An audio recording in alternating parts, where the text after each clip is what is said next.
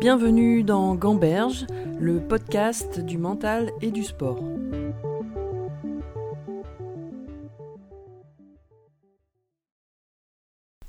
Alors dans cette deuxième partie, on va parler plus de la gestion mentale des matchs. Euh, et pour commencer, j'aimerais bien savoir si tu avais, euh, toi, une routine mentale spécifique, une manière de te préparer avant tes matchs. Bon, on en a tous, tu sais, quand tu commences un tournoi comme Roland, tu as toujours les mêmes routines quand tu gagnes des matchs tu as toujours plus ou moins les mêmes routines, les mêmes façons de te préparer.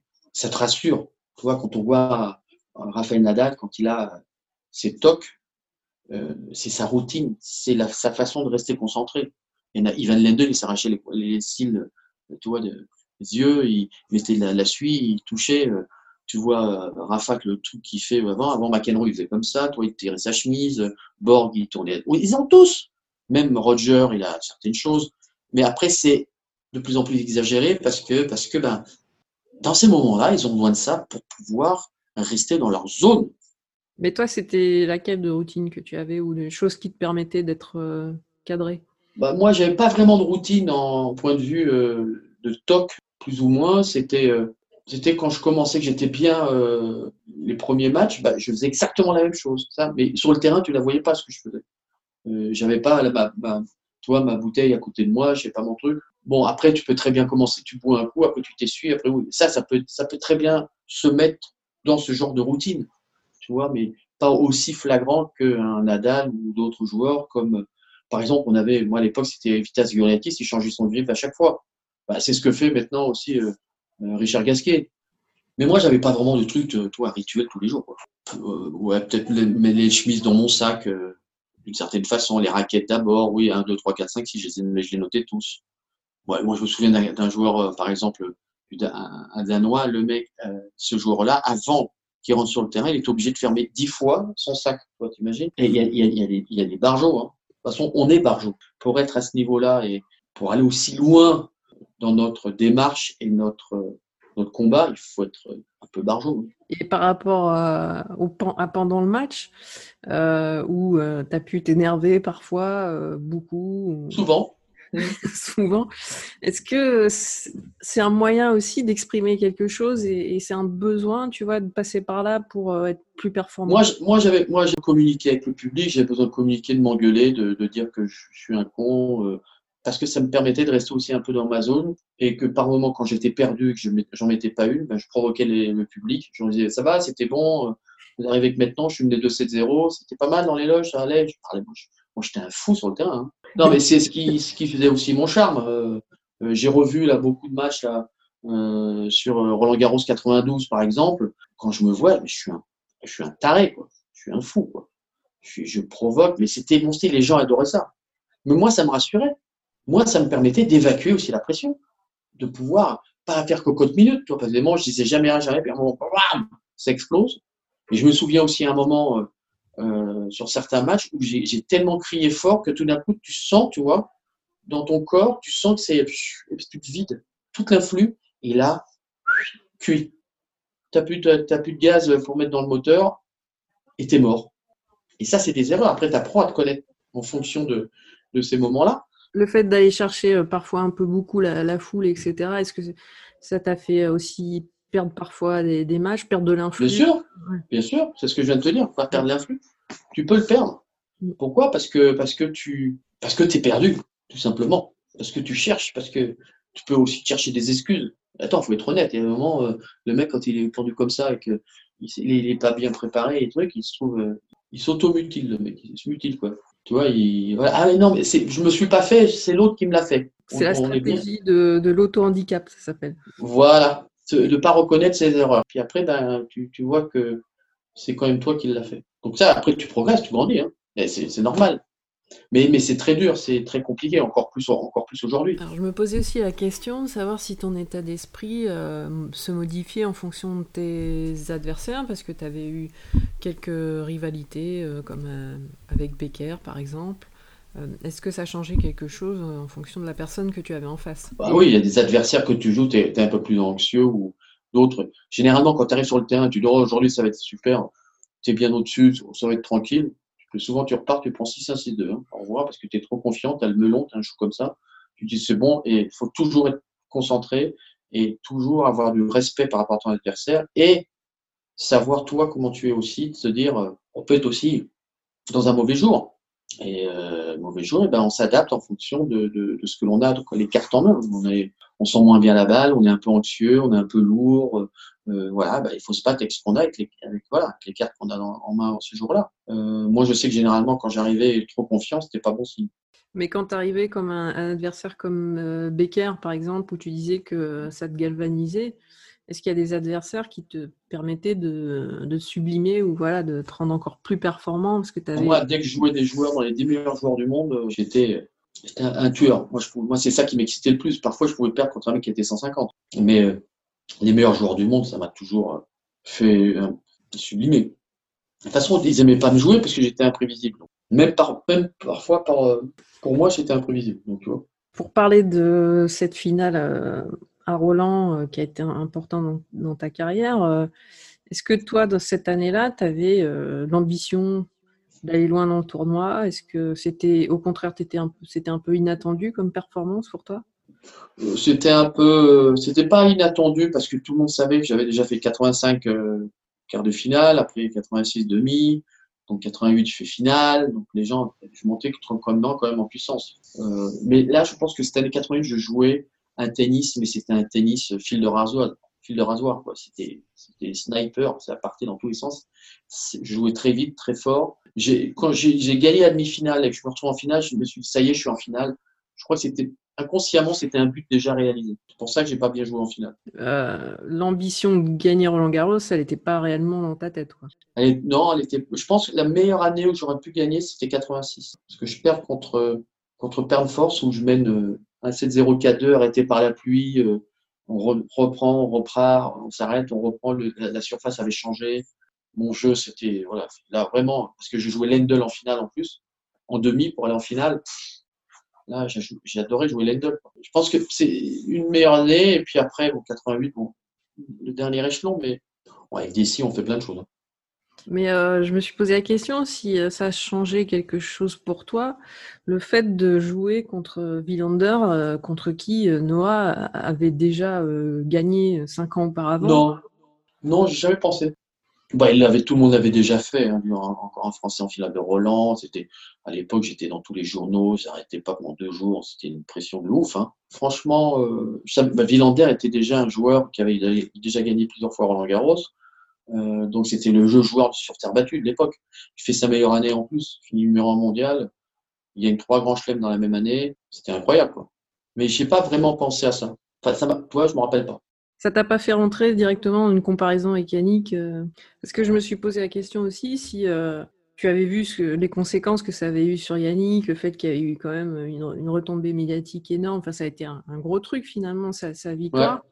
Est-ce que inconsciemment ou consciemment, tu y penses avant de jouer le match que tu vas, voilà, si tu gagnes, euh, tout ce qui peut y arriver, ou est-ce que tu te projettes ou tu te projettes pas euh, avant le match? Bah, Tu te projettes en tant que vainqueur, tu te projettes en, tant que perdant, tu te projettes euh, en tant que voilà, donc tu fais des. C'était plus sur le match, moi. Hein. Après, tu sais, après quand tu gagnes, c'est sûr que c'est une autre vie. Hein. Gagner et, perdre en finale, c'est un monde à l'envers. Hein. Ça restera jamais un moment très difficile, mais non, je me suis pas projeté en disant, j'aurais dû peut-être me projeter en disant, tiens, je vais gagner, on va faire un truc, on va faire une fête de folie, je sais pas, on va faire un truc différent. Non, c'était pas, j'ai pas prévu. La preuve, j'ai même pas prévu un discours, le perdant. euh, mais euh, tu avais écrit un, un, bouquin dans lequel tu avais dit euh, le jour de la finale, tu rentres dans cette finale comme tu vas à l'échafaud. Ouais. Est-ce que, est que, pour toi la finale est perdue bien avant d'être jouée finalement? Bien sûr, bien sûr, elle est perdue bien avant bien avant, elle est perdue parce que j'ai fait mon match la veille, euh, dix fois dans la nuit. Euh, tout ce qui était organisé autour était déjà, euh, voilà, on pensait vraiment que ça allait, voilà, ça allait se faire comme ça, que j'allais gagner, que tout allait bien, que tout, voilà.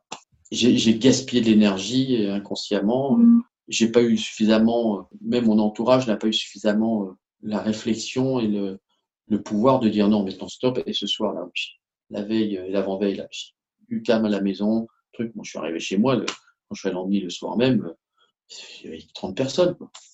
Comment tu veux rester concentré? Oui, Henri, tu vas gagner, c'est bien. Euh, C'était une erreur que je n'ai pas commise qu'on n'a pas commis lors de la finale de Davis. L'expérience après. Mais euh, quand, quand euh, tu perds un peu d'énergie avec euh, les gens autour, et, etc., est-ce qu'au fond de toi aussi, tu penses aussi à la défaite avant de jouer? Tu penses au fait de perdre? Est-ce que tu te projettes sur quelque chose de négatif? Oui, c'est une projection négative, ça c'est clair. Bien sûr. C'est pas négatif, la peur. Pas pareil. La peur d'y aller, quoi. Est-ce que je vais bien jouer contre Mats, qui était le meilleur joueur du monde? Oh et je surtout, j'espère pas prendre une branlée. Donc c'est plus l'inquiétude sur le fait de bien jouer que de se poser la question de gagner ou perdre. Ouais, bah ouais. Qui était totalement, complètement différent pour la Coupe Davis 91. Où là, je suis rentré sur le terrain et je vais le démonter. Donc la, peur euh, te paralyse au début du match. Pourtant, tu, tu démarres plutôt pas mal le match. Tu mènes 5 bah ouais, je fais break, je mène 5-4, je sers pour le 7. Et après, qu'est-ce qui se passe euh... Et là, hécatombe. Ben là, plus, plus de gaz, plus de plus d'essence le moteur, plus rien.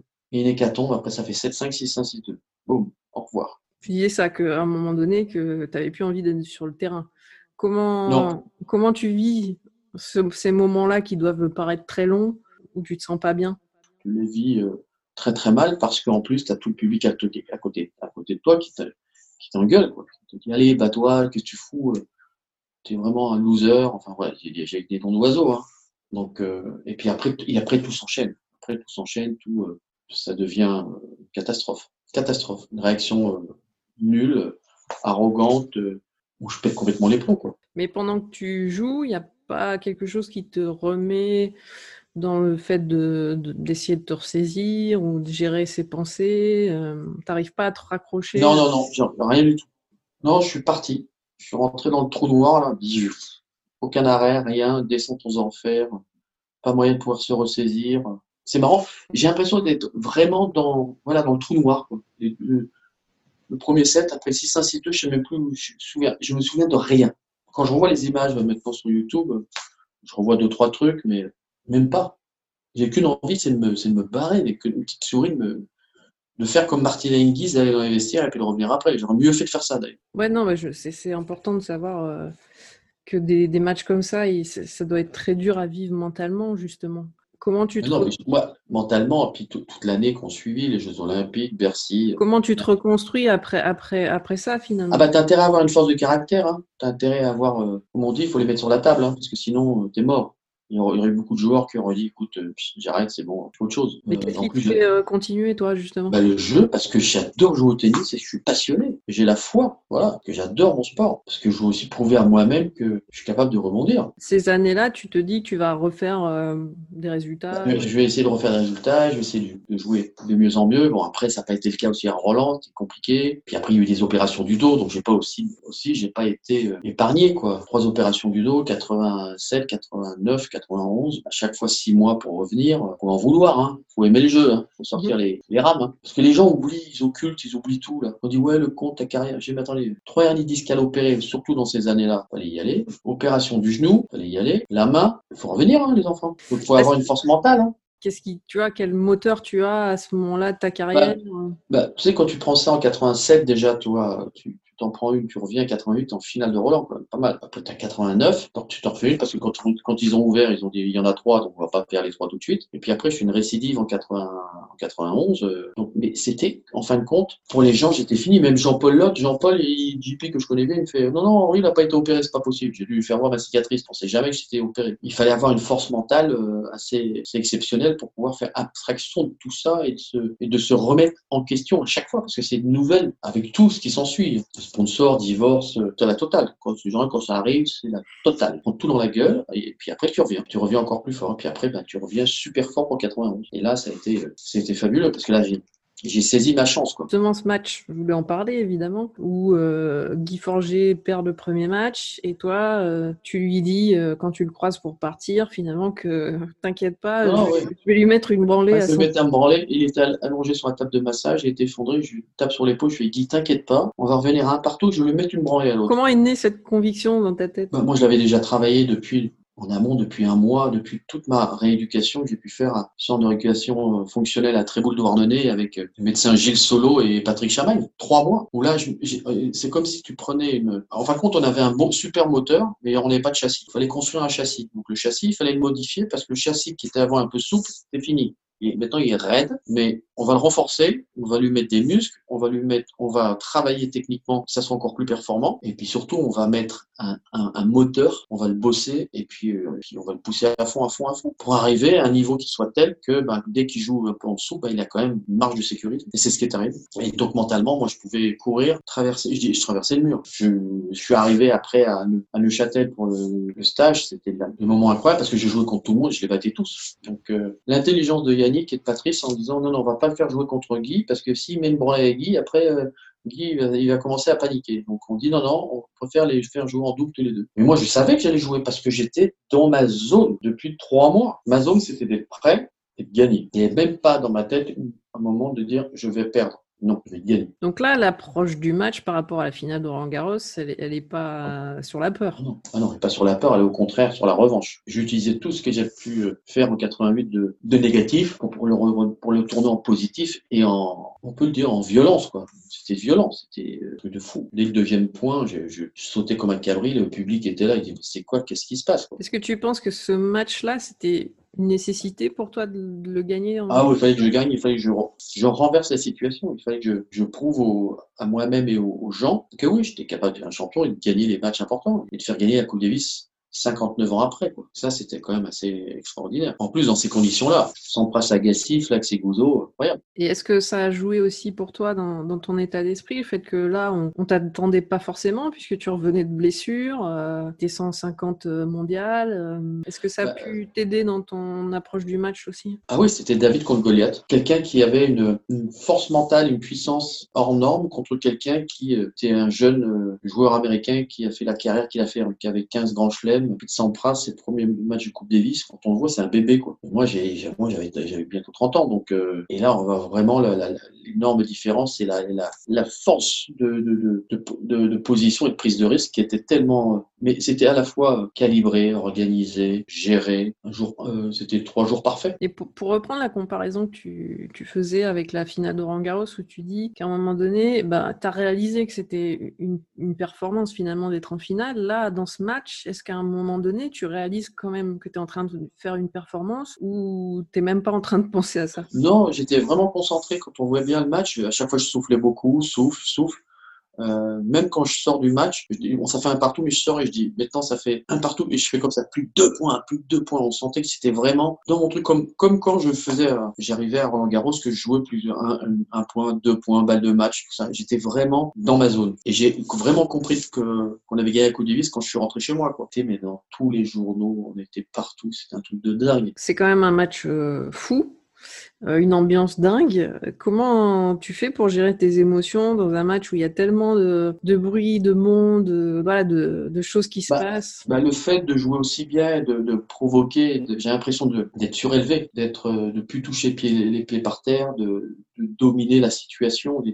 J'étais un peu comme, euh, comme Superman, tu vois, j'étais en lévitation complète et puis euh, voilà c'était c'était fou c'était un truc de dingue mais est-ce que le fait de te sentir euh, aimé par la foule peut-être par Yannick aussi qui croyait en toi et par tes autres coéquipiers est-ce que c'est ça qui a donné un supplément encore d'âme à, ta performance? Ah bah bien sûr de toute façon Yannick il le disait très bien puis même moi je le dis hein, quand on dit à Henri on t'aime il, il, vous donne tout hein. bah oui c'est la communion avec le public avec les gens c'est ça qui est fort. Puis on a la chance de faire un sport comme celui-là qui est où on est vraiment, c'est dans les, dans une arène, c'est comme un, un, un boxeur. Hein. Ouais, mais pour, euh, tu vois, quand tu es dans, dans le jeu, alors tu es, dedans, mais il y a quand même euh, de l'émotion. Et, et, moi, je me suis posé la question quand je revois ton dernier jeu, qu'est-ce que tu ressens à ce moment-là où tu penses que tu vas gagner le match ou est-ce que tu as des doutes? Est-ce qu'il y a des pensées quand même qui... Ah non, j'ai zéro doute. Bah, tu vois mon dernier jeu de service, tu vois que le mec, il a zéro doute. Hein, parce qu'il fait trois services gagnants, deux aces, trois services gagnants. Après, je fais pas une volée, puis après, deuxième balle, il la met dans les tribunes 40-15. Non, j'avais aucun doute. Et ça se voit d'ailleurs dans ma réaction. Je panique pas parce que quand on voit 40-0, euh, Lace, le mec il annonce faute, mais elle est limite hein, déjà. Les gens se lèvent debout, font Waouh, t'imagines, moi si je lève les bras, je fais ça. Ah non, pardon. Et où je suis encore dans mon truc. Je suis dans ma zone. C'est fou d'ailleurs. Oui, c'est pour ça que c'est intéressant quand on voit de l'extérieur. Bah comment comment c'est géré parce que ça paraît tellement dingue. Mais ouais, mais, mais, mais tout défilé, pour vous, ça défilait à une vitesse inouïe.